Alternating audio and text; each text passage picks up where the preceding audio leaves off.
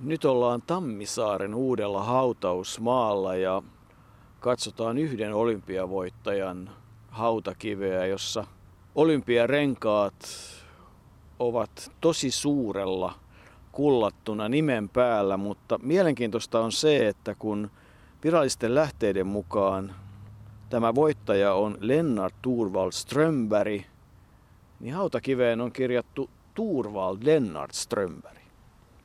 Varmaan se on se järjestys nimissä, mitä hän elämänsä aikana käytti. Masiksihan häntä vanhat melontamiehet sanoivat, että se varmaan liittyy johonkin niihin Lontoon aikaisiin tapahtumiin, kun hän nuorena poikana jäi, jäi syrjään Lontoon kisoista ja siihen miksi, niin palaamme myöhemmin. Mutta hänestä myös sanottiin, että hän oli melonnan Zatopek. Ja se johtui siitä, että hänellä oli ruma melontatyyli. Mutta sillekin oli selityksensä selittyy siihen lapsuuden aikaan, siihen aikaan, jolloin matkaa Rödjanista Tammisaaren keskustaan oli hyvinkin se 10 merimailia edestakaisin semmoinen 35 kilometriä ja se oli se matka, jonka pikkupoika parhaimmillaan joutui melomaan, kun toi silakoita myyntiin, mutta onhan sekin hauskaa, että hänen pahin vastustajansa ja kovin vastustajansa sattui olemaan Melonnan Paavo Nurmi. Niin, ruotsalaista Gert Fredrikssonia sanottiin Melonnan Paavo Nurmeksi ja Turvald Strömberg oli taas sitten Melonnan Emil Zatopek. Tanskalaiset tuon lempinimen hänelle keksivät nimenomaan MM-melontakilpailuissa silloin vuonna 50. Se herätti huomiota, mutta nimenomaan hän itse sanoi, että kun hän joutui soutamaan verkkoja ja kalastusmatkoilla, niin, niin tuota, se vene oli aina vähän kiikun kaakun vinossa ja oikea käsi kehittyi huomattavasti voimakkaammaksi kuin vasen käsi ja se hallitsi hänen melontatyyliäänkin kaiken aikaa, mutta kyllähän kuitenkin kajakki suorassa pysyi ja olympiavoittajaksi hän kasvoi. Hän oli jo erittäin hyvä meloja silloin Lontoon olympia vuonna 1948, mutta kajakkiliitolla tai oliko se kanottiliitto, niin siihen aikaan oli kuitenkin sääntö, että alle 20-vuotiaasta ei voitu arvokisoihin lähettää ja näin sitten Turvald jäi Lontoosta rannalle. Hän itse on sanonut jossakin haastatteluissa, että eihän hän silloin vielä oikein saariston poikana tiennyt, että mikä, mitkä ne semmoiset olympiakisat edes ovat, eikä osannut sitä silloin harmitella, mutta jälkeenpäin, kun muun muassa Yrjö Hietanen usein sanoi, että sinut olisi pitänyt sinne valita, että olit kaikkein nopein sen ajan melojista jo 17-vuotiaana, niin jäihän se vähän kaivertamaan. Onneksi kuitenkin sitten Helsingin kisoissa tuli menestystä, ja kuten muistetaan, niin Kurt Vires oli sitten yksikön melojana Lontoossa ja sai hopeaa, joten kenties Vireksen hopea olisi jäänyt sitten saamatta, kuka sen tietää mielenkiintoinen tarina sinänsä kuitenkin. Niin, ja koko Turvald Strömbergin tarina on hyvin mielenkiintoinen. Se alkoi 17. maaliskuuta 1931 ja syntymäpaikaksi on kirjattu Kirkkonummi ja Tammisaaressa se tie sitten kävi loppuun 9. joulukuuta 2010, kun ärhäkkä ihosyöpä vei voiton Melojasta. Mutta se matka on siinä mielessä mielenkiintoinen, että, että semmoisesta saariston kalastajapojasta, joka eli isovanhempiensa kasvattamana. Siinä oli 12 heidän omaa lastaan plus sitten Turvald. Hän jonkin aikaa asui vanhempiensa luona, mutta, mutta pääosin kasvattajana olivat siellä saaressa nimenomaan isovanhemmat. Ja siitä pojasta, joka siis todella eli, voisi sanoa tämmöisenä niin kuin lähes merenpeikkona, niin kasvoi sitten ajan myötä semmoinen kansainvälinen kielitaitoinen maailman kansalainen. Et se on siis todella mielenkiintoinen tarina kaiken kaikkina kaikkine vaiheineen, mutta että sieltä todella se lähti ja ne olot silloin sodan aikana ja, ja hiukan sodan jälkeen, ne eivät olleet mitenkään yltäkylläiset. Eivät tietenkään olleet, mutta, mutta hänestäkin tuli varmaankin olympiavoittaja juuri sen takia, että nuo olosuhteet olivat niin ankarat. Kyllä siinä on selvä yhtymäkohta moniin suomalaisiin juoksijoihin tai hiihtäjiin, jotka joutuivat silloin valtavia koulumatkoja hiihtämään tai jalkaisin kulkemaan. Turvald joutui kulkemaan veneellä kuusi kilometriä kouluun ja hän aika hauska, jos nyt sitä voi hauskana pitää, oli kuitenkin se, että kun talvisota syttyi, niin hänelle se oli sentään sen takia hyvä juttu, ettei tarvinnut kouluun meloa tai kouluun soutaa kaiken aikaa ja, ja tuli niin kuin siltä osin vähän vapaata. Melontaan hän siirtyi sen takia, että, että pääsi tuota naapurisaarelle tapaamaan kavereita ja tyttöjä jahtaamaan ja kun sinne soutaminen ja soutaminen yleensäkin oli hänen mielestään niin kovin raskasta. Hän on itse sanonut, että hän laiskuuttaan siirtyy melojaksi, niin hän osti 15-vuotiaana ensimmäisen kajakkinsa, että pääsi nimenomaan, sanotaan nyt suoraan sitten vaikka Riijulle. Sehän on erittäin hyvä syy, mutta että kyllä todella siis kuusivuotiaana jo neljän kilometrin soutumatka ja kävellen, hiihtäen, soutaen, joskus jopa sohjossa polkupyörällä kerrotaan. Ja sodan aikana hän todella joutui sitten miesten töihin, maataloutta, metsätyötä ja kalastusta ja ne matkat olivat pitkiä. Hän kilpaili ensimmäisen kerran, kerrotaan, 16-vuotiaana ja, ja silloin myös viimeisen kerran hävisi suomalaisille 10 000 metrin matkalla aina vuoteen 1964 saakka, niin että kyllä se riuska työnteko ja ne 10 merimailin soutumatkat niin kasvatti hänestä ihan todella vahvan melojan. Ja se tietysti ensimmäisen kerran näkyi sitten selkeästi vuonna 50, kun hän sitten 19-vuotiaana sai osallistua MM-kisoihin Kööpenhaminassa, jossa Sylvi Saimo pusersi kaupunginjohtajan pormestarin kättä niin, että itku tuli, mutta oli se luojan onni, että Turval Strömberg ei ollut seuraavana jonossa pusermassa kättä. Niin, Ilkka Pitkänen, joka, joka tuota, toimi Turval Strömbergin kanssa sitten 90-luvulla täällä Tammisaaressa Vuogenin melontaseuran sihteerinä, kun Turvaldi oli puheenjohtaja, niin sanoi, kun kysyimme häneltä, että että minkälainen persona Turval Strömberg oli, niin ensimmäiseksi tuli mieleen se, että kädenpuristus oli todella kova, iso käsi ja kova puristus, mutta arvaa tuleehan siitä, kun todellakin toistakymmentä vuotias poika vasta, niin joutui silloin 70-kiloisia verkkoankkureita nostelemaan merestä ja soutamaan ja huopaamaan raskasta tammiruuhta ulkosaaristossa varmasti usein ankarissa olosuhteissa. Ja niin kuin sanoit tuossa alussa, niin sitten piti vielä 35 kilometriä edestakainen matka käydä, käydä niitä kaloja myymässä Tammisaaren torilla, niin kyllä siinä jotenkin tuntuu siltä, että siinä voimat karttuvat. Kyllä, mutta että kun nyt kerran lähdetään Latvasta tyveen, niin kuulostellaan, mitä Ilkka Pitkänen on mieltä siitä, että minkälainen se aika silloin 91-96 oli, minkälainen puheenjohtaja Turvald Strömberg oli. Hän oli siis sihteeri ja Strömberg puheenjohtaja tässä Vogen seurassa. No se oli hyvin mielenkiintoista työntäyteistä aikaa, että Turvald todella otti, otti tuota puheenjohtajuuden aivan tosissaan ja hätisteli ja patisteli meidät kaikki, koko hallituksen ja monet muutkin ihmiset talkoisiin ja töihin ja saatiin nostettua kyllä suurelta osin Turvalin ansiosta seuran nuorisotoiminta ihan uudelle tasolle. Eli että se, että nyt sitten on paljastettu hänelle muistomerkki tuohon seuran majan yhteyteen, niin se ei ole ollenkaan turha asia. Ei ole turha asia, että se on todella valitettava, että Turvald itse ei sitä muistomerkkiä ehtinyt nähdä, mutta on hieno ele, että kotikaupunki on tällä tavalla suurta poikaansa kunnioittanut. Minkälainen Turval Strömbergin asema oli täällä Tammisaaressa? Oliko hän tammisaarelaisille todella suuri poika? Kyllä, mun käsittääkseni hänet tunnettiin, kun hän käveli kadulla ja asioi kaupoissa, niin kyllä, kyllä paljon ihmiset niin kuin mun, mun käsittääkseni pysähtyivät juttelemaan ja kyselemään kuulumisia, että oli.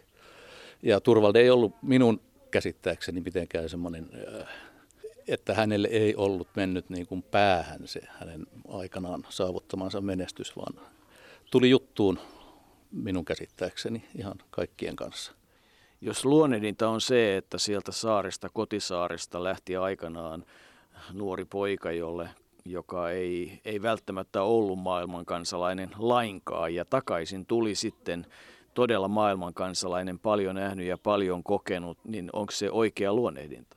No kyllä varmasti, että Turvalahan oli hyvin kielitaitoinen ja hän oli jatkuvasti kiinnostunut kaikesta uudesta ja opetteli tietokoneet ja tietokoneohjelmat ja teki niistä sovellutuksia ja kyseli minulta taitto-ohjelmista ja tekstin käsittelystä ja loppuun asti käsittääkseni niin kuin oli vireässä mielentilassa ja halusi kaiken aikaa oppia ja opiskella uusia asioita. Mutta myöskään tämä kajakki ei koskaan jäänyt syrjään, vaan että, että sitä jatku sitten läpi halki elämän, että se pysyi rakkaana harrastuksena. Se pysyi rakkana harrastuksena hän seurasi hyvin tarkoin niin kuin suomalaisten ja maailmankin melontatapahtumia. Ja meloi itse käsittääkseni aivan viimeisiin vuosiin asti. Hänellä oli kajakkipaikka sekä Tammisaaressa että siellä Skoldön saarella mistä käsin hän sitten meloi usein, usein sinne kotitilalleen Rödjaniin verestämään vanhoja lapsuusmuistoja. Pitääkö paikkansa, että kun Mikko Kolehmainen meloi upeat menestyksensä, niin Turval Strömberg oli ensimmäisten joukossa onnittelemassa ihan fyysisesti paikan päällä? Kyllä Turval lähti saman tien seutulaan ottamaan Mikkoa vastaan ja oli hyvin, hyvin niin kuin otettu ja iloinen siitä, että melonta vihdoin viimein taas sai Suomessa tällaista menestystä osakseen. Ehkä nyt Arto jatketaan kuitenkin sitä urheiluuraa, nimittäin 50 19-vuotiaana siis MM-kisoissa Kööpenhaminassa hän voitti 10 000 metriä, Fredriksson oli toinen ja voittomarginaali oli huima. 51 sekuntia myös Sylvi Saimohan oli niissä MM-kisoissa mukana. Mutta sitten tuhannella metrillä Fredriksson oli ilmeisesti sen verran herkempi ja nopeampi, että yleensä kävi niin, että Strömberg oli kakkonen niin myös niissä kilpailuissa 50 Kööpenhaminassa. Ja siitä sitten pari vuotta kului, niin oltiin Helsingin olympiakisoissa 27.7.52. Se ei jää varmasti tammisaarelaisilta huomaamatta se päivä. Mutta palataan vielä hetkeksi sinne, sinne Tanskaan ja MM melontaan, sillä Kert Fredriksson, joka hävisi, hävisi tuota niin, Turvaldille, hävisi silloin ensimmäisen kerran kahdeksaan vuoteen. Eli hänen kahdeksan vuotta kestänyt voittojen sarja, sen Turvald Strömberg katkaisi, vaikka sitten hävisikin se tuhannella metrillä.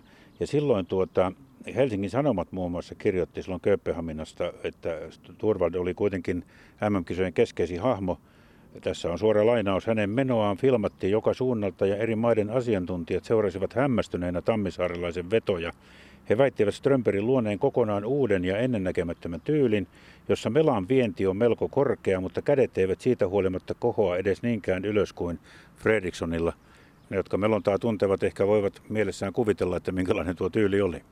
Voivat hyvin ja sen vuoden 50 Kööpenhaminan jälkeen matkalla niihin Helsingin olympiakisoihin, niin niin hän kävi armeijan yllättäen Traksviikissa autojoukoissa ja, ja kerrotaan, että siellä kunto heikkeni aika tavalla, nimittäin kun hän oli elänyt siellä aika turvatussa olosuhteissa saaressa, jossa bakteerikanta oli ollut ilmeisenkin vaisu tai tavallaan siellä oli niin kuin oma kantansa, niin Armeijassa hän sai aika pahan angiinan ja joutui nielulliseen leikkaukseen. Pääsi sairaalasta siis vasta juhannuksen jälkeen 51 ja oli ikään kuin heikossa kunnossa, mutta pohjakunto oli niin vahva, että, että siitä kuitenkin sitten jalostui olympiavoittaja ja nyt varmaan varmasti voidaan palata siihen heinäkuiseen päivään 52. Ei, kun vielä, vielä yritetään selvittää tätä tyyliä, koska minulla on tässä lainaus siitä, miten hän on itse kertonut, minkälainen se oli. Tämä, se oli tavallaan niin kuin ontuva tyyli, siis kun Satopekki hänet verrattiin, niin ehkä on syytä kertoa joillekin, jotka eivät Emil Satopekia tunne, että sehän oli vaivalloisen näköistä se Satopekin juoksu. Erittäinkin vaivalloisen näköistä, mutta silti yhtä tehokasta menoa. Ja samanlaista oli Strömper, hän, hän puhui ontuvasta melontatyylistä. Ja, ja Vogenin eh, seura, melontaseura historiikissa hän on näin sanonut, että Olin jatkuvasti isoisän kanssa merellä kalassa, tamminen ruuhi oli raskas. Isoisä hyppäsi perään ja minä soudin keulassa. Kun soudin yhdellä airolla, tuli oikean käden vedosta paljon pitempi kuin vasemman ja voimat kertyivät oikeaan käteen. Vasen oikeastaan vain roikkui mukana ja tyyli seurasi minua, kun siirryin melomaan kajakilla. Ja tuolla tyylillä se olympiavoitto tuli silloin, oliko se nyt 27. heinäkuuta. Siirrytään nyt sinne. Niin, tai oikeastaan voidaan vielä todeta se, että hän oli siis 10 000 metrillä vahva ja kun Fredriksson häntä 9,5 kilometriä seurasi, niin sitten viimeisen 500 metrin aikana hän repi semmoisen 10 sekunnin eron ja se voittoaikahan on kirjattu tuoreeseen muistomerkkiin tuolla Tammisaaren Vogenin majan vieressä. Siinä on hänen kunniakseen laatta ja se muistomerkki, jota käytiin katsomatta, se on aivan, aivan tuore asia. No sitten tuhannella metrillä nämä osat vaihtuivat ja hän oli hopealla ja aika mielenkiintoista on se, että valmentajat ovat sitä mieltä, että, että jos Turvald Strömberg, joka oli itse sitä mieltä, että valmentajien neuvoja ei tule sokeasti seurata, pitää osata soveltaa ja että luonto on hänen paras valmentajansa, niin Helsingin olympiakisoissa valmennusjohto oli sitä mieltä, että tuhannenkin metrin voitto olisi tullut, mutta vastoin ohjeita hän verytteli liian aikaisin ennen kilpailua ja näin sitten vei varman kultamitalin. Raakaa leikkiä tämä on, että ei, ei, ei tyydytä ihan vähän. Ei tyydytä ihan vähän, mutta todellakin hän, hän sitten oli yksi niistä suomalaisen Melonan tähtihetken pääesiintyjistä Helsingin kisoissa ja voitti sen kymppitonnin. Se, niin kuin edelleen tuossa sanoit, niin, niin se peesausa oli siihen aikaan hyvin yleistä. Eli oltiin niin kuin taka-aallossa tavallaan. Siinä oli huomattavasti helpompi meloa ja kyllä kaikki, jotka asian ovat dokumentoineet ja muuta, niin olivat silloin 9,5 kilometrin kohdalla ihan varmoja, että Fredriksson siitä lähtee sitten viimeisen 500 sen aikana ja vetää, mutta niin vain oli, että kärkipaikalta Turva Strömperi lähti ja yli 10 sekuntia tuli. Ja siellä puistossa on tuoreessa muistomerkissä on se aika 47.22,8. Se on suomalaista hienoa olympiahistoriaa. Ai sen onnistuit siitä lukemaan, se oli kyllä erinomaisen hyvä suoritus. No niiden 52 olympiakisojen jälkeen alkoi hänen elämässään selkeästi uusi vaihe, eli se kansainvälistymisen vaihe. Nimittäin hän oli käynyt ikään kuin kirjekurssilla, opiskellut insinööri- tai teknikon taitoja ruotsalaisella sellaisella tietysti äidinkielellä. Ja 52 jälkeen hän muutti Tampereelle harjoittelijaksi Pellava tehtaalle ja häntä kiinnostivat kovasti polttomoottorit ja polttomoottori ala. Ja siihen aikaan liittyy sitten se, että Kaukajärvestä hän tuli sitten sekä Soudun että Melonnan keskus Suomessa monellakin tavalla. Ja kyllä se on vaikuttanut, että Turval Strömberg Tampereella vaikutti jonkin aikaa ennen kuin sitten halusi täydentää opintojaan Ruotsissa.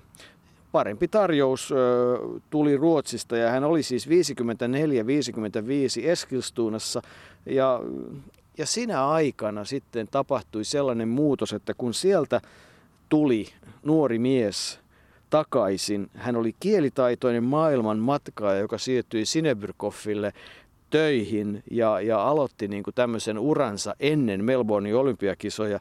Ja, ja siihen aikaan hän sitten myös sai jonkin verran tammisaaralaisten vihoja niskoilleen, koska Vogen seurasta siirtyi myös sitten Lauttasaaren Meloiin eli Drumsö Kanotister seuraan ja, ja sitten tullaan siihen vuoteen 1956 Melbourneen, joka oli sairauksista kärsineelle Strömbergille aikamoinen pettymys, mutta ilmeisesti meille journalisteille ja lehdistölle vielä isompi pettymys.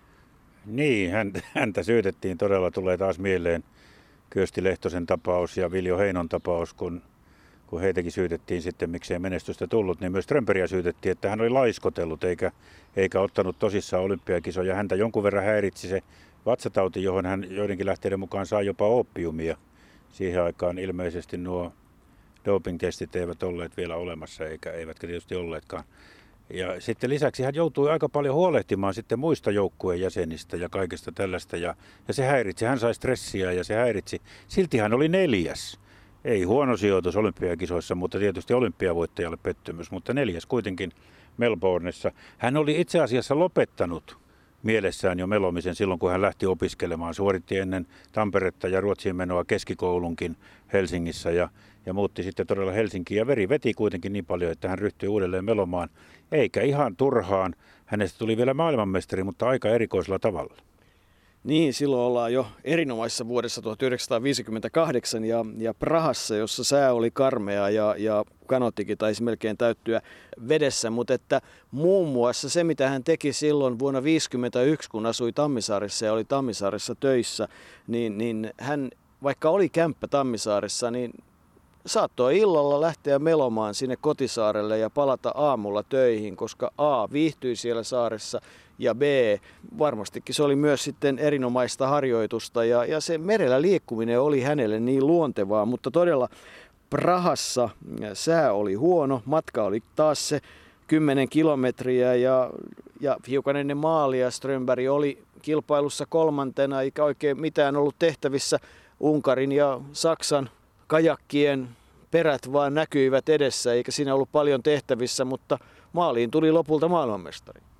Niin, sitä on yritetty kysellä, että mitä siinä oikein tapahtui, mutta ratarikosta puhutaan ja siitä, että nämä, nämä kaksi herraa siinä kärjessä, niin he, he eivät tulleet maaliin koskaan, vaan he tulivat jonkun pojun väärältä puolelta ja kolmanneksi pronssille sijoittumassa ollut Turva Strömperi huomasi yhtäkkiä olevansa maailmanmestari vuonna 1958, joten aikamoinen yllätys, mutta tietysti hieno suoritus kaiken kaikkiaan kanootilla tai kajakilla, joka oli täynnä vettä. Hän ei koskaan halunnut käyttää sitä suojusta siinä, joka olisi estänyt veden tulon ja sen takia se vesisade tietysti vielä tuli lisäpainoa kajakkiin, mutta maailmanmestari mikä maailmanmestari. Sääntöjä täytyy noudattaa ja sillä hyvä.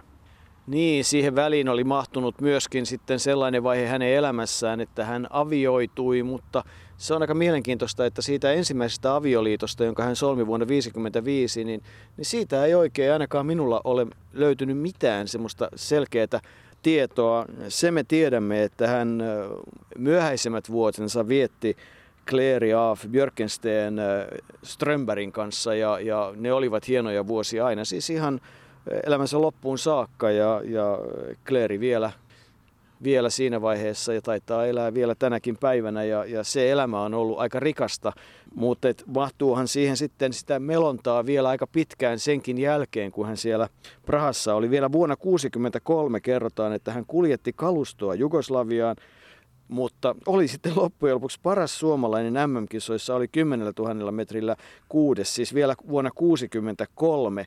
Sitten sanotaan, että moottoriveneily vei häneltä tota, sen halun menoa, että, että se veneet ja moottorit ja potkurit olivat tärkeä asia. Hän oli siinä vaiheessa jo siirtynyt sitten vuonna 1959 Hans Palsbuun palvelukseen ja sitä jatkui sitten aina vuoteen noin 90-91 eläköitymiseen saakka. Hän lousi lopulta sitten tämän firman meriosaston päälliköksi ja, ja oli todellinen moottorien asiantuntija ja myöhemmin sitten myöskin potkureiden asiantuntija laittaessaan pystyyn omaa firmaansa. Oma firma tuli sitten Tammisaareen ja sitä hän piti aina vuoteen 2007 ennen kuin jäi siitäkin sitten eläkkeelle. Ja, ja tuota, eläkevuosia vain valitettavasti kertyi aika vähän, kun tuo yllättäen tullut ihosyöpä oli niin ärhäkkä, että se vei hänet kolmea kuukautta ennen kuin olisi täyttänyt 80 vuotta. Tammisaaressa hän ehti kuitenkin tietyllä tavalla elävöittää uudelleen, elvyttää uudelleen tämän melontaharrastuksen. Hän oli Vuogenin puheenjohtaja silloin, kun Ilkka Pitkänen oli sihteeri ja Ilkka Pitkänen antoi nimenomaan hänelle, hänelle tuota haastattelussakin suurta kunniaa siitä, että hän ei ollut tuollainen etäinen puheenjohtaja tai, tai jotenkin päätään muita pitempi. Päinvastoin kuin hänen hautakivensä, joka on kyllä selvästi pitempi kuin muut, korkeampi kuin muut hautakivet täällä Uudella hautausmaalla. Että jos tänne tulee Turva Strömberin hautaa katsomaan, niin se kyllä erottuu helposti. Niin, niin hän oli mukana myös talkoissa aina ensimmäisenä joulukuusia hakemassa ja joulukuusia myymässä tuolla torilla ja osallistui kaikkeen. Puheenjohtajat eivät yleensä ole suomalaisessa kulttuurissa sillä tavalla talkoohenkisiä, mutta hän oli ja ja todella, todella voimakkaasti kehitti tätä melontaharrastusta Tammisaaressa. Ja se melontaharrastus jatkuu tänäkin päivänä. Kyllä täällä on vielä toistakymmentä nuorta, jotka kilpailevat kaiken aikaa ja kesällä iso melo, melontatapahtuma.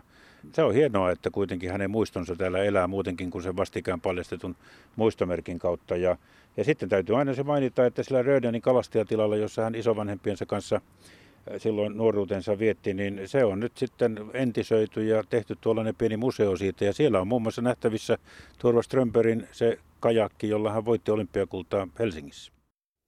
Siinä iässä, kun mä silloin olin, niin, ja ehkä jonkun verran sen jälkeenkin, niin meikäläinen arveli ehkä myöskin tämä häviö johtuu siitä, että täytyyhän nyt Fredrikssonkin saada jotain näissä kisoissa, ja minähän olin sentään voittanut sen aikaisen eh, kuninkuusmatkan eh, ennen häntä edellisenä päivänä. Meikäläinen oli sen verran nuori ja kokematon, että palli kun palli sinne, kun jos pitää hyppiä, niin hypitään vaan. Ja jälkeenpäin mä sitten tuli huomanneeksi, että tuossa taisi olla jotakin ihmeellistä. Ja jos mä olisin silloin tiennyt, että se niin ihmeellistä oli, niin ehkä myöskin sitten tuhannen metri olisi seuraavalla päivällä mennyt hivenen paremmin. Minusta se on erittäin tarpeellinen olla tämmöinen liikuntamuoto niin kuin oma, omasta takaa, johon on oppinut nuorena, sillä vanhempana niin melominen ehkä olisi vähän vaikea, vaikea oppia.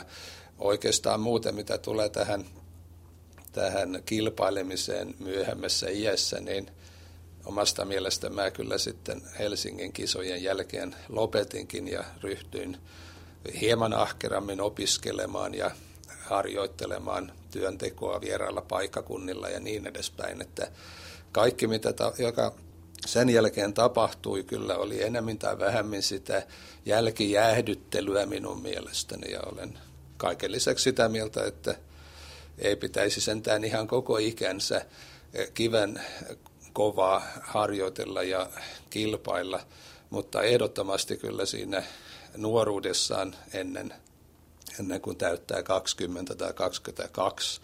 Sitten täytyy omistautua, jos ei ennen opiskelun ja äh, työskentelyn, Ja sitten taas näin vanhana urheileminen on taas ehdottomasti välttämätön. Niin, hän tietysti siis omasi valtavan taidon valmentaa ja, ja tietää melonnasta, ja, mutta niin kuin hän sanoi itse, että Kertaanpa uudelleen, valmentajien neuvoja ei tule sokeasti seurata, pitää itse osata soveltaa ja että hänelle luonto on se paras valmentaja. Ja tietysti kai se oli niin, että kun oikein ulapalle lähti, niin siellä sitä valmennusta tuli, kun ei paljon muita mahdollisuuksia ollut kuin aaltoja vastaan kajakilla tai kanotilla kamppailla. Mutta hän, hänet saatiin mukaan myös liiton toimintaa jopa valmentajaksi niin, että vuonna 1973 hän oli valmentamassa ja, ja luotsasi suomalaisia meloja myös arvokisoihin, mutta että ilmeisesti kun hänen pohjansa olivat niin valtavan kovat, niin kuin nyt nykypäivänäkin tahtoo käydä, niin, niin ne ohjelmat, millä, mitä hän halusi melojien tekevän, ne eivät soveltuneet, ne oli liian kovia. Kerta kaikkia eivät pysyneet mukana ja se kausi jäi aika lyhyeksi. Hyvä hän oli sitten mukana, tietysti liiton oli jopa puheenjohtajana jossain vaiheessa ja muissa järjestötehtävissä, mutta että se valmennus ei koskaan sitten oikein. Ja eikö se ollut niin, että Ilkka Pitkänenkin sanoi, että ei hän koskaan puuttunut myöskään täällä nuorten valmennukseen, hän teki vaan muita hommia. Strömberillä oli se käsitys, että se tapa, millä hänestä tuli olympiavoittaja ja, ja, ja huippumeloja, niin se ei nyky, nykynuorisolle tietenkään, eikä se sovellukkaan, koska se on, hän oli tyypillisesti sellainen suomalainen menestyjä, urheilumenestyjä, joka joutui ammentamaan sen voimansa siitä, niistä elinolosuhteista, joissa hän, hän vietti. Mutta kyllä hän joskus sanoi sitä, että hän ei ymmärtänyt sitä, että harjoitellaan jossain altaassa ja tällä tavalla. Hän, hän katsoi, että sieltä avomereltä, kaukaa mereltä se voima löytyy ja ne, se kunto löytyy. Hän, hän vertasi muun muassa, että mitä suurempi vesi, niin sen suuremmat kalat. Ja, ja, ja lähti siitä, että sieltä se olisi löytynyt, mutta eihän se nykyaikana sillä lailla tule kysymykseen. Se Strömberi oli sen ajan lapsi, joka joutui hankkimaan voimansa pysyäkseen hengissä ja pystyäkseen hankkimaan elantonsa. elantonsa. Neitä oli 13, siis todella isovanhemmilla 12 lasta ja hän oli 13. Äidin vanhemmathan olivat kyseessä ja, ja tuota, sen saaren asukkaita oli muuten myös se sama luku 13, eli aika yksinäistä touhua. Ei ihme, että teki mieli ostaa kanottia lähteä sitten vähän muihin saariin katsomaan, että minkälaista elämää on siellä. Tuula Strömberg oli siis olympiavoittaja ja ne tunnelmat Helsingissä ne eivät kovin hevi unohdu.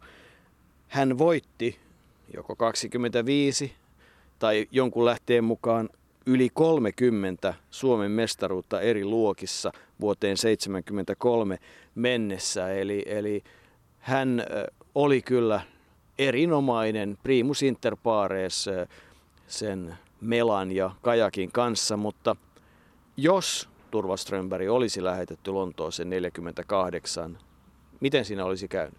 Se on sellaista spekulaatiota, että siihen on aika turhaa lähteä yrittämään. Yrjö Hietanen, niin kuin sanottiin tuossa, oli aina sitä mieltä, että, että kyllähän Strömberg olisi sillä pärjännyt, koska hän oli sillä hetkellä suomalaista nopein, mutta toisaalta 10 000 metrin melonta vaatii muutakin kuin nopeutta ja sehän hänen päälajinsa oli. Tuhannella metrillä hän hävisi tuolle.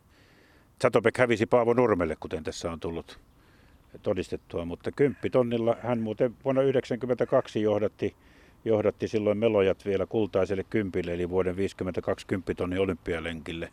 Eli kyllä se hänelle erittäin tärkeä oli. Ilkka Pitkänen tosin sanoi, että ei hän täällä Tammisaaressa sitten eläkepäivillään mitenkään sitä tuonut esille. Hän, hän vietti sitten täällä yrittäjän ja, ja eläkeläisen elämää eikä, eikä mitenkään kehunut. Ei hänelle koskaan sillä lailla noussut nuo olympiavoitot päähän, vaan hän osasi laittaa ne varmasti ihan oikea arvoonsa. Ja nyt hänen viimeinen leposiansa on siis Tammisaaren uudella hautausmaalla. Selkeästi ainakin kaksi päätä muita korkeampi komea kivi, uusi sellainen musta, jossa kultakirjaimin lukee, että hän on olympiavoittaja ja olympiakultamitalisti. Mies, joka nautti matkustamisesta, piti siitä kovasti, on tehnyt pitkän matkan sieltä Kirkkonummelta noiden saarien kautta pitkin maailmaa palatakseen sitten takaisin tänne Tammisaareen. Ja mikäs täällä on levätä meren läheisyydessä Tammisaaressa rakkaassa paikassa.